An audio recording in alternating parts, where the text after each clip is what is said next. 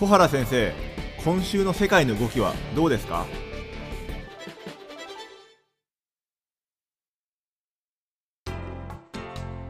皆さんこんにちはオートバンクの上田です。皆さんこんにちは東京大学の小原です。では早速ですけども先生今日はどんなテーマでしょうか？そうですね、えー、いろんなことが動いてて、はい、ちょっと今日は一つに絞るよりもちょっと二つ三つ、えー、現状をちょっと報告しておいた方がいいかなと思いまして、はい。えー、一つはですねあのいわゆる東アジアサミット、はいはい、東アジア首脳会議というのが、まあ、今週行われたんですね、安倍総理も出席しましたが、ええ、あのこれは実はあの ASEAN10 カ国、まあ、これがまあハブ中心になってですね、えこれにあのいわゆる日中韓という3カ国、北東アジアの3カ国が、えー、参加をすると ASEAN プラス3ということになるんですが、それにさらにですね、イあのインドとオーストラリアとニュージーランド、はい、これが入ると ASEAN プラス3プラス3で ASEAN6 になるんですが、うんうん、さらにこれにロシアとアメリカが入ると ASEAN プラス3プラス3プラス2ということで、はい、ASEAN プラス、えー、8ですね。だから随分拡大しましたね。えーえー、18カ国。ここまで拡大して東アジア首脳会議というのが、まあ、開かれているんです。毎日1回。はい、それで、ここにですね、えー、その、まあ、いろんなテーマが取り上げられるわけですが、はい、あの、毎年大きなテーマになって注目されるのが南シナ海の問題ですね。はい。あの、上田さんもご承知のように南シナ海、あの、いわゆる、えー、中国がですね、この大体9割ぐらいの海域はね、えー、自分たちの試験的な権利が及ぶ歴史的なね、根拠のあるね、はい、そうした会議だということを主張して、まあ、その中にある、例えば南沙諸島なんかを埋め立てて、えー、これはまあ習近平国家主席が、えー、軍事化しませんということをオバマ大統領に言ったにもかかわらず、まあ、それを軍事化しているということで、うん、ペンス副大統領なんかもこの間ね、スピーチでそのことをまあ批判してましたが、はい、あの南シナ海ではね、そうした中国のまあ現状変更ということに対して、えー、アメリカがね、高校の重作戦ということで、アメリカの艦艦船をね、はい、えー、いわゆるそうした埋め立てで、えー、した人口と、この、まあ、えー、12海里、まあ、いわゆる領海12海里と言われてるんですが、その中に入って、はい、無害通行をしたりですね、あるいは無害通行じゃない、えー、通行をすることによって、その、要するに国際法というものを、法の支配ですね、うん、えー、こうしたものをですね、デモンストレートしていると。はい、でそこでまあ、米中のまあ、緊張と対立が、えー、強まっているという、まあそういう状況があるわけですけど、はい、この南シナ海の問題については、実は中国が一貫してアメリカは 当事国ではないと。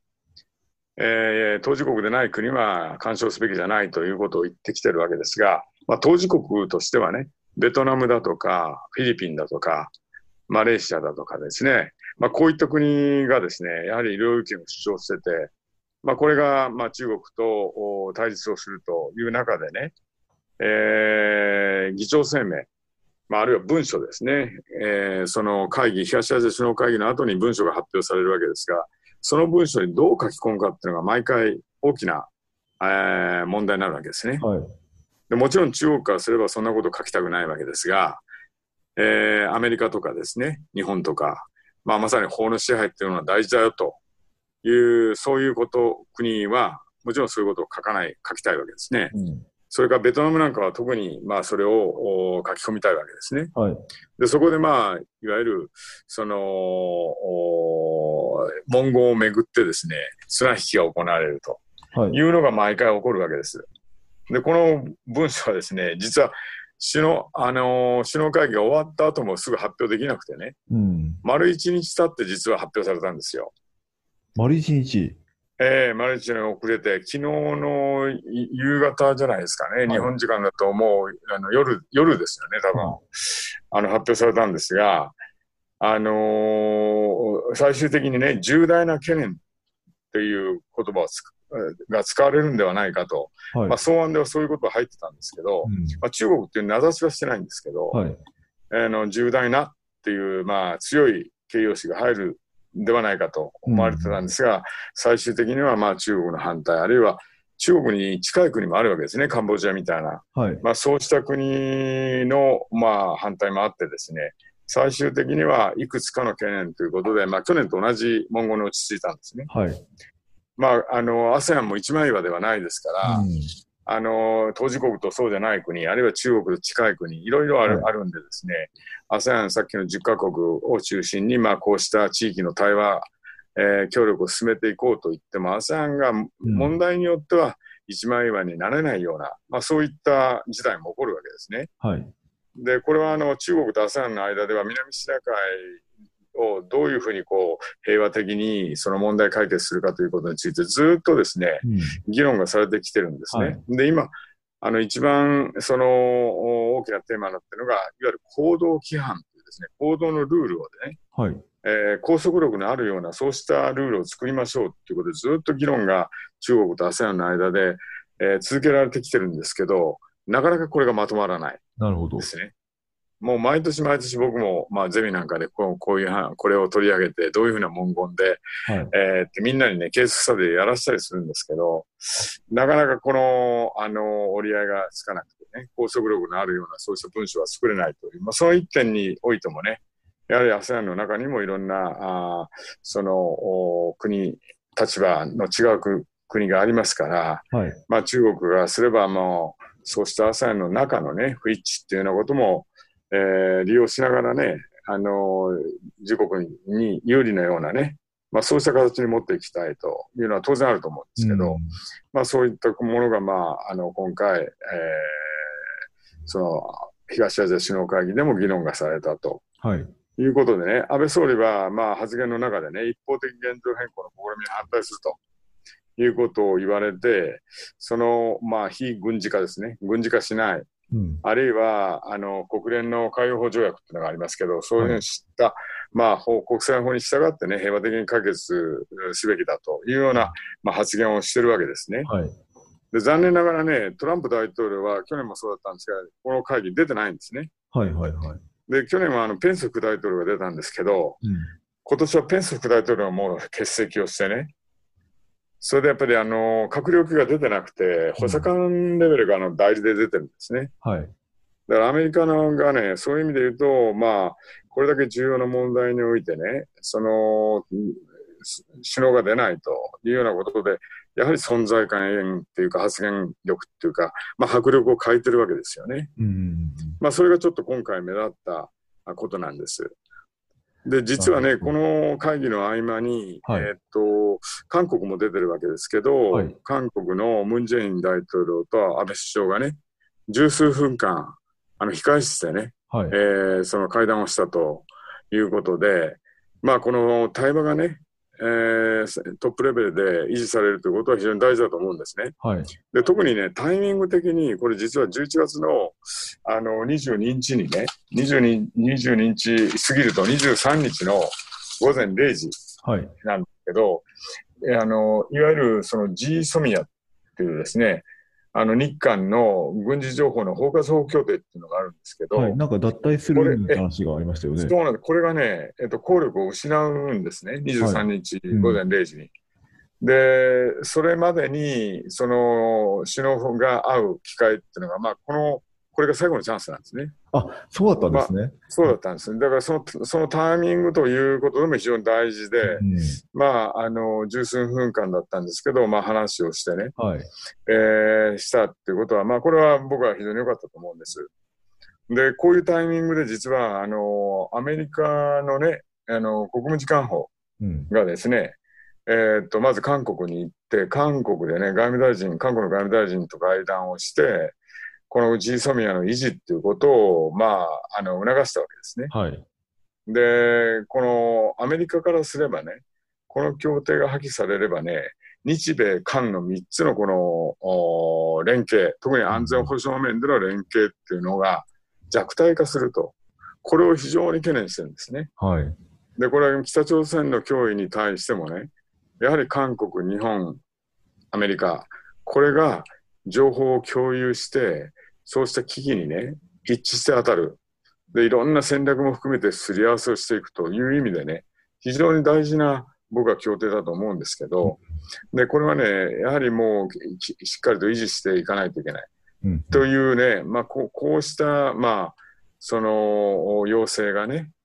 あの、ある中で、まあ、今回ね、あの、安倍総理とムン・ジェイン大統領が話をしたということは僕は良かったと思うんですが、ただね、これ、あの、最終的に韓国がどう判断するかとうん。いうのは、これはまだね、このクエスチョンマークがあると思うんですね。の例えばあの、ムン・ジェイン政権を支持している層の83%がね、はい。この協定の破棄を支持してるっていうような、まあ、世論調査もありますから、83%ってすごいですね。はい。だからなかなかね、国内政治っていうのが非常に大きな、その鍵を握ってるんですけどね。はい。まあ、あの、あの、ムン政権が、まあ、もう少しこの安全保障も含めたね、対極的なね、判断ということをが下せるのかどうか。うんまあ、ここがね、一つの大きな、これから山場になっていくと思います。それでね、えっと、残った時間でね、ちょっと一つだけ紹介したいのが、はい。えーまあ、米中貿易戦争が続いている中でね、前回か前々回に、あの、ちょっとお話ししたで、ね、米中の交渉が行われて、はい。まあ、ファーストフェーズ、第一段階ではね、いい話し合いができて、うん。まあ、次、あの、習近平国家主席とトランプ大統領が会うときにはね、署名ができるだろうっていうような、まあ、楽観的な報道があったわけですけど、はい。どうもなかなかその辺がね、えーかそう楽観的でもないような状況がね、あの今また出てきてるようで、あのーこれはね、えー今後どうなるのか、まだまだ予断を許さないと思うんですね。うんえー署名もね、あのーずれ込んで、えー先にずれ込んでいく可能性があると思うんですが、はい。あの、いずれにせよね、2019年の1月から9月のあの数字を見てみますと、中国からアメリカに輸出っていうのがね、530億ドルぐらい、えー減ってんですね。うん。はい。それで、あのーアメリカから中国には14.5億ドルぐらい、うん。えー減ってんですが、はい。これパーセントで言うと、実は、あの、中国からアメリカには13.5%しか減ってなくて、アメリカから中国には15.5%減ってるんですね。うんうん。だから、どっちに影響が大きかったかっていうのは、まあ、絶対値はもちろんそうなんですけど、あの、数字で見、あの、率で見るとね、はい。と、本当に、あの、両、双方やはり痛み分けみたいなところがあって、一方でね、この米中の貿易戦争の結果、最大に悲劇したのがね、台湾なんですよ。おー。これはあのね、アンクタッドっていう、その、こ国連のね、機関、貿易あの開発会議ですけど、はい。ここがデータ、え数字を出してまして、はい。まあ、台湾が1番、2番目がメキシコ、3番目が EU、で4番目がベトナム。これがまあ、あの、悲劇したトップ4ですね。うん。つまり、まあ、貿易関追加関税がお互いにこう掛け合うことによって、それを嫌った、そのいろんな企業とかね、そうした、その輸出に対する影響がありますから、うん。それがダイバートして他に移っていくわけですよね。はい。あの、えーつまり輸出先だとか、あるいは輸入先が変わっていく。はい。それによって、その台湾とかメキシコとかはね、非常に悲劇をしたということなんですね。うん。で、最大の、その、えーコストをかぶったのがアメリカの消費者じゃないかとはい。いう指摘があるんですね。うん。関税をあー負担させられたのは、まあ、アメリカの消費者だとうん。いうことではあるんですね。まあ、そうしたね、あの、貿易戦争が今続いている中で、実は中国が上海でね、第2回の国際輸入エクスポっていうのを11月の5日からね、開催してるんですね。はい。それで、まあそこで、あの、冒頭開会式で、えー習近平国家主席、まあ、あの、スピーチをしてるんですけど、はい。あの、一言で言ってね、グローバル化っていうのは歴史的な流れで誰も止められないんだとうん。いうようなことを言って、まあ、経済の改革開放ですね。これを堅持していくっていうことを、まあ、強調してるんですね。はい。まあ、イメージとしたら中国ってのは大変なお客さんですよとうん。いうことで、まあ、世界からね、まあ、3000社とも4000社とも言われるような、まあ、企業の代表が集まってきてね、はい。それでまあ、あの、巨大なね、コンベンションセンターが、あの、上海にあるんですよね。うん。まあ、東京ドームの8個分なんていうはい話もありますけど、私もい行きましたけども、と大変でかい、あのーコンベンションセンターなんですけど、うんまあ、そこにね、これだけの世界中から、まあ、投資家、あるいは、まあ、ビジネスマンが集まってね、まあ、その中国は輸入をしますということを、まあ、世界にアピールしたわけですよね。はい。でね、あの、問題はね、その中国がどれだけ早くね、どの程度その解放するのかというのが、まあ、ポイントなんで、うん。まあ、そこはね、米中貿易交渉でもアメリカが要求しているえーことなんで、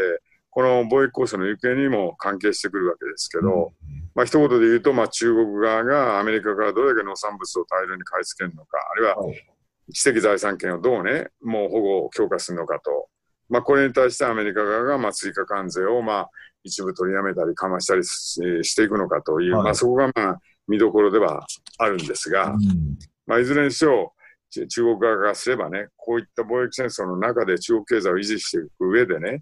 中国はまあ解放するんだと、そしてまあ友好的にやるんだというような、はい。そうしたメッセージをまあ世界に発信しようとしているわけですね。まあ、そこでねあの、このタイミングで、実はフランスのマクロン大統領は訪中してるんですよね。はい。でね、上海でね、あのフフランスパビリオンに、あの習近平国家主席も行かれてね、はい。で、そこでね、フランス製の赤ワイン、うん。あるいはお肉、これを習近平が、まあ、あの飲んだりた食べたりしてるんですね。はい。で、それがまあ、あの報道されててですね、まあ、フランス企業からからはね、あの習習近平国家主席に対して、企業の代表は、中国市場には楽観的ですと、はい。えー輸出をね、増やしたいというようなことをまあ言ってて、うん。まあ、その、中国からすればね、中国の市場ってのはこれ、大きいと。ね。それで、まあ、習近平国家主席はね、様々なレベルの多様なニーズがありますよっていうようなことでね、あの、応じてるわけですよね。はい。はい。まさにね、その、まあ、こうした貿易戦争のは、は狭間でね、うん。えー中国からすれば世界にね、中国っていうのは大変大きな市場を持ってて、はい。で皆さんをどんどん、ね、皆さんのそのせ商品、製品をね、どんどん受け入れますよと。どうぞ投資もしてください。うん輸出もしてくださいと。